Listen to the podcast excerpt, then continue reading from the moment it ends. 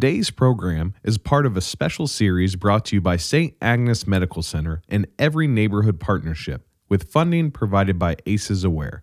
Together, we are working to raise awareness about the effects of adverse childhood experiences in hopes of building a healthier community and a brighter future for our children.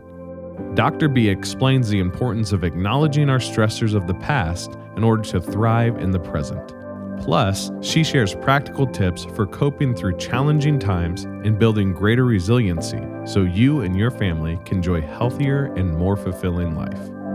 Hi, you're listening to Delusional Optimism with Dr. B. where we explore human resiliency. and learn how people thrive even after adversity. We break down the complexities of the human brain so concepts are simple and relatable. It's fun and empowering to understand how your earliest experiences Influence your relationships today. What makes you tick?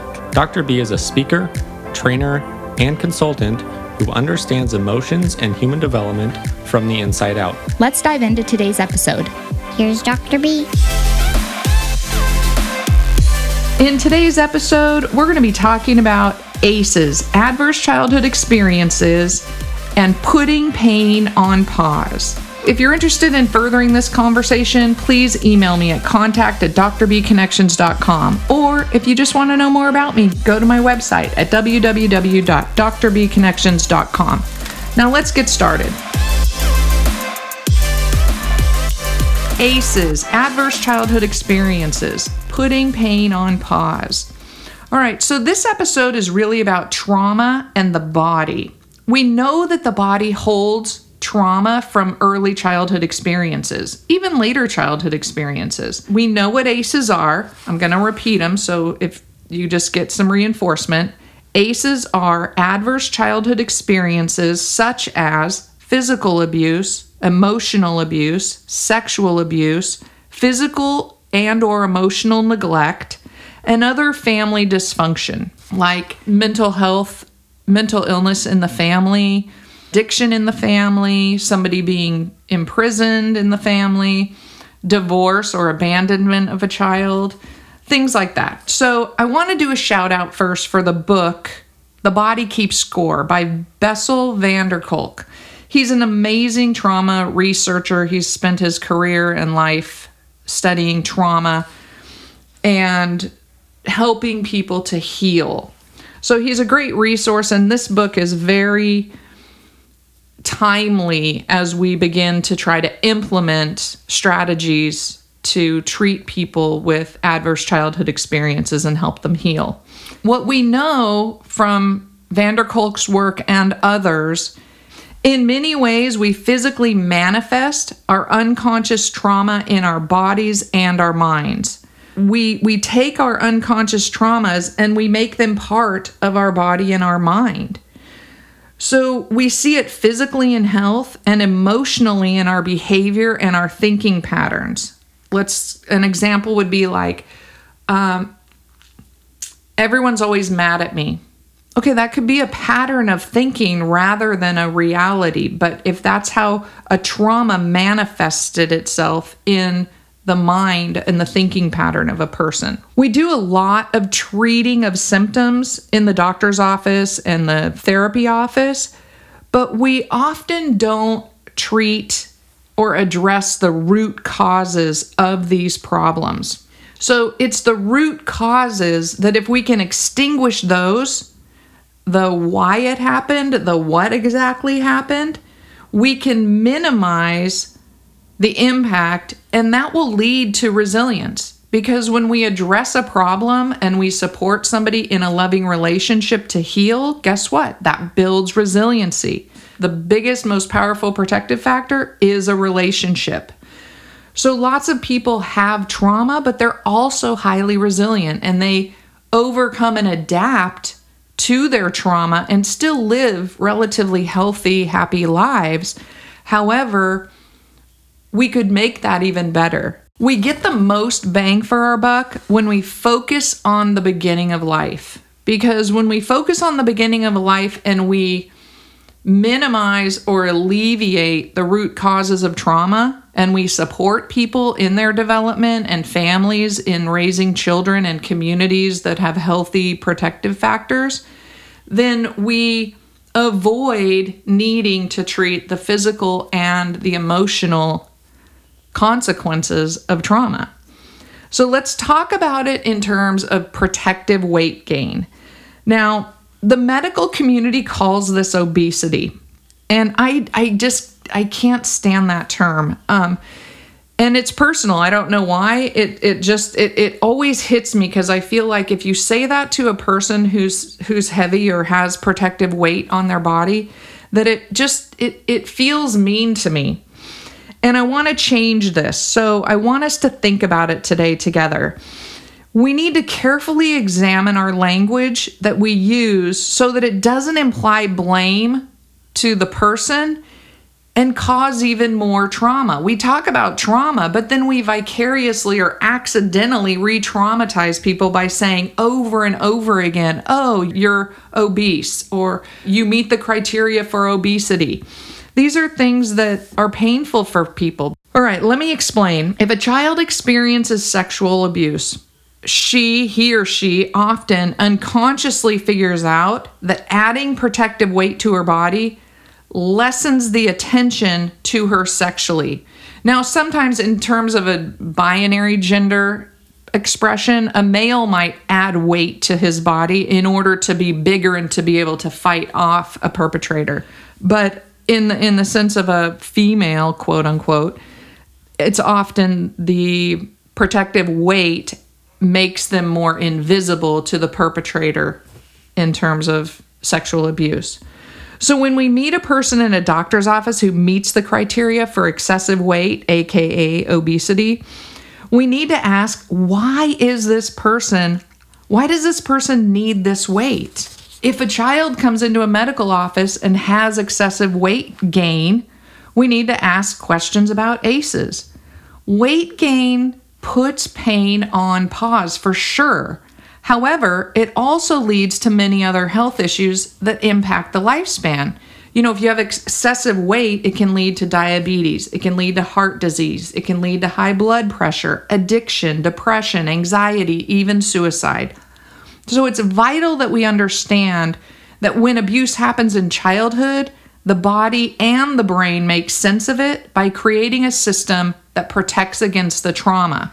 So let's think about it sexual abuse is happening, person puts on weight, they're more invisible, less sexual abuse happens. It becomes an unconscious message that if I'm heavier, I will be sexually abused less. And now we've created a protective system because of the trauma. So, in an attempt to put pain on pause, we organically and naturally wire into our brain a way to protect ourselves from that harm, the abuse. The human brain really is brilliant at protecting us and keeping us safe, but it's not an effective way to live a long and healthy life, physically or mentally. So, even though our brain is really capable of keeping us safe in the moment, as a long term strategy, that's not protective weight gain, is not really a healthy long term strategy, but that's not what the brain's uh, working on. It's working on survival in the immediate moment. We have tons of research that point to trauma as the most urgent public health issue. And that actually calculates into financial gains from healthcare costs. I'm not going to go into that right now, but it's really important to recognize that when we treat people's health, we're actually saving money in the long run as well. So, many of these problems lead to all kinds of societal problems as well, or matters that we have to attend to, like employment issues, education issues, crime, relationships, domestic and family abuse, alcoholism, drug addiction, and so on. When these traumas aren't acknowledged, then the body has to make sense of it, just like weight gain. So if a trauma impacts somebody and takes them down the path of depression, maybe their way of managing that depression is through substance misuse. All right? Because substance misuse or drinking or using a particular substance is self medicating. It makes us feel better, it makes us be able to avoid the pain. And then we get into the addictive cycle.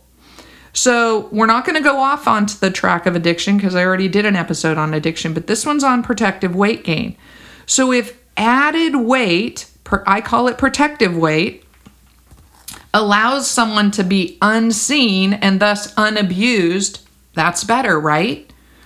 Well, yes, but we start the cascading effects that come with a narrative of not being seen as a worthy person because when you're unseen, what happens? Then you also get the messaging that you don't matter. And when you get the messaging that you don't matter, that can also lead to depression or and or anxiety and or substance misuse. All sorts of things, potentially even suicide. So you can see how there's this it, nothing happens in a vacuum around trauma. Putting pain on pause means making sense out of something that doesn't make sense. So it's like forcing a square peg into a round hole. You're going to cause damage to the hole if you put a square peg in a round space. So, trying to make sense out of child abuse is precisely the same thing.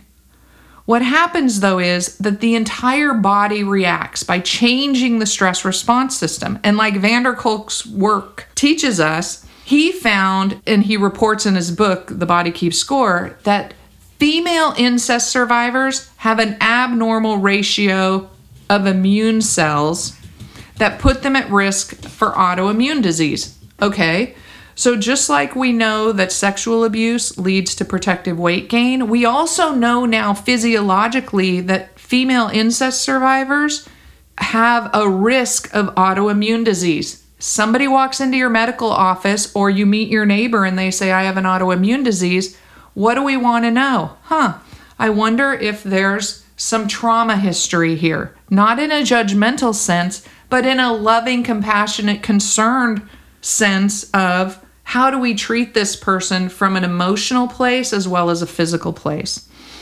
Do you see how we begin to we begin by unweaving the story of potential childhood trauma when we look at a person's medical history?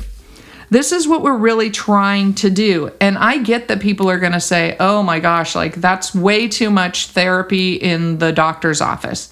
But the truth is, we have to go there because until we go there and unravel this problem of keeping everything quiet and keeping everything within the family, we're never going to get to the resilient communities and families that we really are hoping for and stopping these intergenerational cycles of trauma that affect all of us on a personal level as well as on a community and societal level. So let's shift over to the neuroscience and, in particular, a really personal experience for me.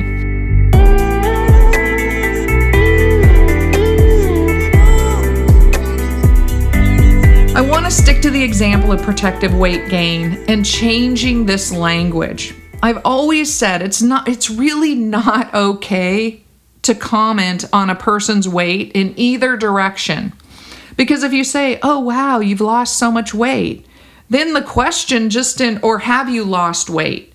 The question implies or the comment implies that previously you, the person, thought this person was heavier or heavy or maybe didn't look great with their weight. And so, naturally, being the person who's receiving this message, grab onto the negative because we do have sort of this negative confirmation bias thing that goes on in our head. And then that past trauma of needing to have protective weight becomes a recurrent trauma.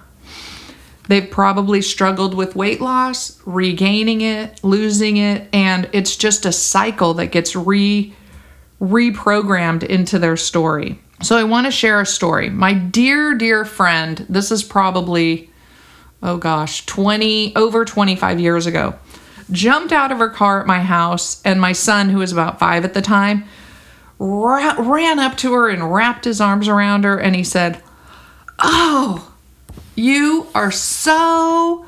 And then he says, fat. And obviously, I was horrified and I just was like, oh my gosh, I can't believe he said that. And I didn't know what to say or what to do, even though this is a very, very close friend of mine and, you know, personal family friend who who just immediately latched onto it and said, "Yes, I am. More of me to love you," and da da da, and just just took it with stride. And you know, I'm still standing there in shock that that was the word that he chose. But he was little. I mean, four year olds, five year olds are just as honest as they can be, and they just say what comes to their mind. He didn't mean it in an offensive way. It was just his way of really saying, "I just love all of you." So at that time, I didn't know her A score. This wasn't really being talked about back in the 90s like the like the way it is now. But we have since discussed it and she's very very insightful and has tons of resilience even though she did experience trauma and her body did keep score. And she still has had a very successful life and made a huge impact on so many people in the world including me.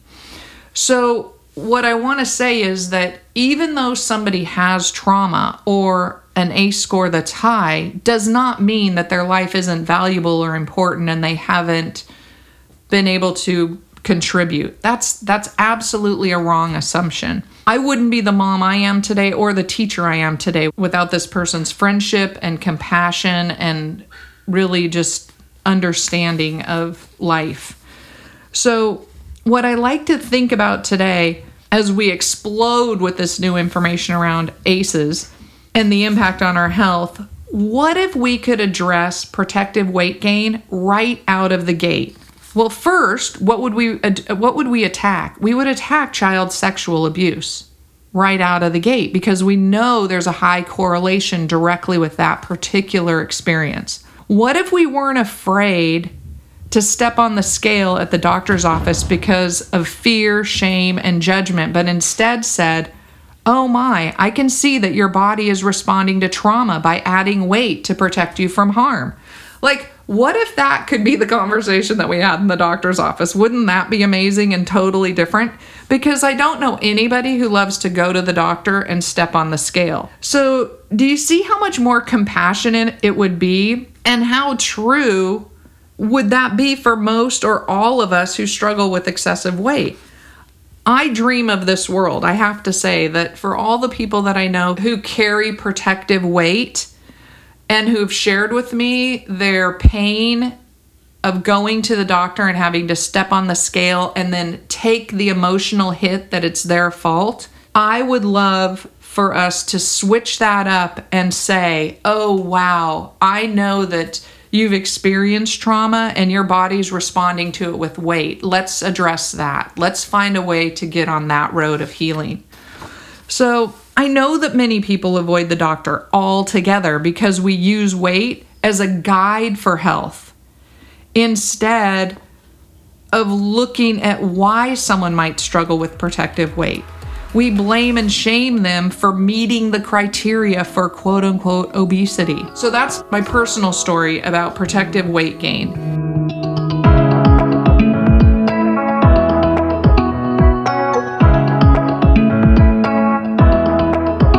Let's talk about it in the form of resilience and optimism. Let's really put pain on pause for good, not just temporarily, but for good. We know that trauma leads to health impairments we have a screening tool that helps us in the medical community and privately understand how trauma affects the body and our health. So, the ability to overcome adversity starts with acknowledging the presence of trauma in the past or the present and by dealing with it physically and emotionally.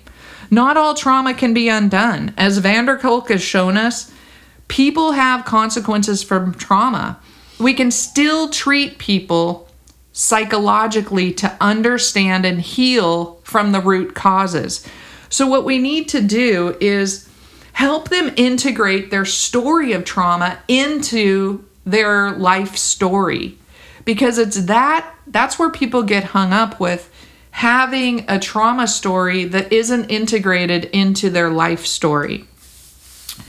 This is amazing and life changing because this has become our way of stopping intergenerational trauma from being passed on. We know this, we can do this. That's why I'm so optimistic about it. We know how to build resilient people and societies. So, but the intergenerational topic is coming down the pike in a few episodes, so stay tuned. When we look at our health to understand our narrative, our story of our lives, we can heal by integrating the sad into the rest of the story. That's how we heal. That's how we own who we are as a whole, not in pieces and parts. So, my optimism is that our medical community will start to acknowledge, and I think we already are to some degree, and certainly trying to, acknowledge that protective weight gain is a medical issue and we will begin to treat it with weight management treatment programs that include mental health support alongside physical health interventions. The ACEs, the original ACEs study that Felitti did was born out of a weight management program at Kaiser Permanente. The correlation was made between abuse and protective weight gain initially. And what we know is that patients who were in this weight management program lost weight, but they left the program because the lo- the weight that they lost was protective and nobody was addressing the protectiveness of the weight. They were just addressing the weight loss. So we have a roadmap right here to resilience, and we need to start driving on that road. We know you can't lose the weight if it takes you away from your protectiveness, your protective safe zone. So that's super awesome. And let's let's start really thinking about that. And I'm encouraging you to change your language from quote unquote, I can't even, obesity to using the word protective weight gain. All right, let's move on to some actionable takeaways. First, change the blame game. If someone's carrying excessive weight, don't judge them. Please, please don't judge them. They're doing enough of that to themselves. Change your own language from using obesity to using protective weight gain have difficult conversations. If you're a doctor, if you're an MD, have difficult conversations with your patients. If you're just a regular general population person, have difficult conversations with your friends or your family about trauma and l- that lead the kind of trauma that leads to protective weight gain. Have those conversations, ask questions in a kind way, in a loving way, so you can invite them to get support with you and from you. Remember Bessel van der Kolk's words and title of his book, The Body Keeps Score. Also, allow yourself to become conscious of your body and your mind when situations activate your stress response. This is the past running the show, and it's okay. Like, remember, your body's there to keep you alive and to, you know, protect you and fuel survival. So it needs to respond quickly. But you can also stop and get your rational brain on board and say, wait a second, maybe that's the past running the show right now, and I need to jump into my now. Do some deep breathing, do some imagery around what's now and what's really happening versus what did happen in the past when you didn't have control or management of it. Always seek support. Also, advocate for yourself and find someone to advocate with you. I'm a huge fan of advocates. Yes, you are worthy of an advocate. We all are worthy of an advocate, even if you've never had one before. This is this is your homework is go find somebody who will advocate for you and with you and teach you that you are worthy of advocating for. If going to the doctor's office is so painful because you have to step on the scale, it's time to either find a new doctor or to teach your physician about ACEs and ask for help. Again, be an advocate. We all manifest our trauma in different ways. Sometimes it's visible, like in protective weight gain. Other times it's less noticeable, but it does reveal itself in depression, anxiety, overly active stress response, or other medical ailments like autoimmune disease, diabetes, heart disease, addiction, suicide. It shows up, folks. Always remember that we first experience our autonomic response. So, what does autonomic mean? It means our automatic response system. And we have to train our dragon to learn how to respond to our rational brain. It's okay that your body responds autonomically. I want you to learn that word. But what we need to do is also recognize that we can pull ourselves out of that survival instinct and into a more rational way of responding. That's healing, that's kind and compassionate to ourselves and our bodies and our minds. So I hope that makes sense to you. I love you and go out and leave a life print. Thanks so much for listening to today's episode. I appreciate the opportunity to connect with you. If you're interested in booking a training, I'd love to hear from you. You can reach me at my website, Dr. B Connections. There's a big button that says Book a Training with Dr. B. It's that easy.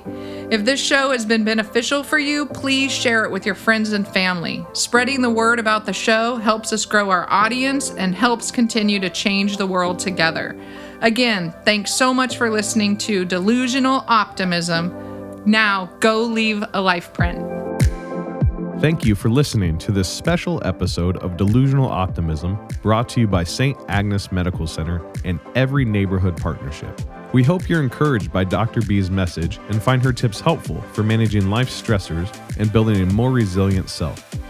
For more episodes in this special series, please visit St. Agnes Medical Center's website at www.samc.com.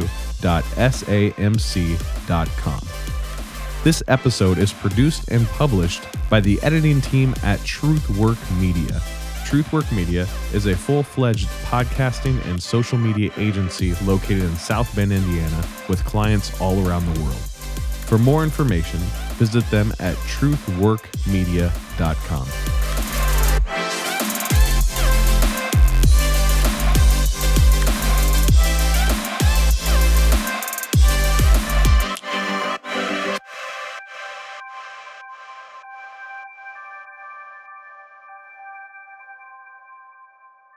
These materials and all discussions of these materials are for educational purposes only and do not constitute medical or mental health advice. The presenter is not a licensed mental health or medical service provider. If you need medical or mental health care or advice, you should contact your doctor or therapist, or you can contact your insurance company for a referral. This show and all of its contents are copyright 2020 Dr. B Leave a Life print. Reproduction or use requires written consent of Dr. Kristen Beasley.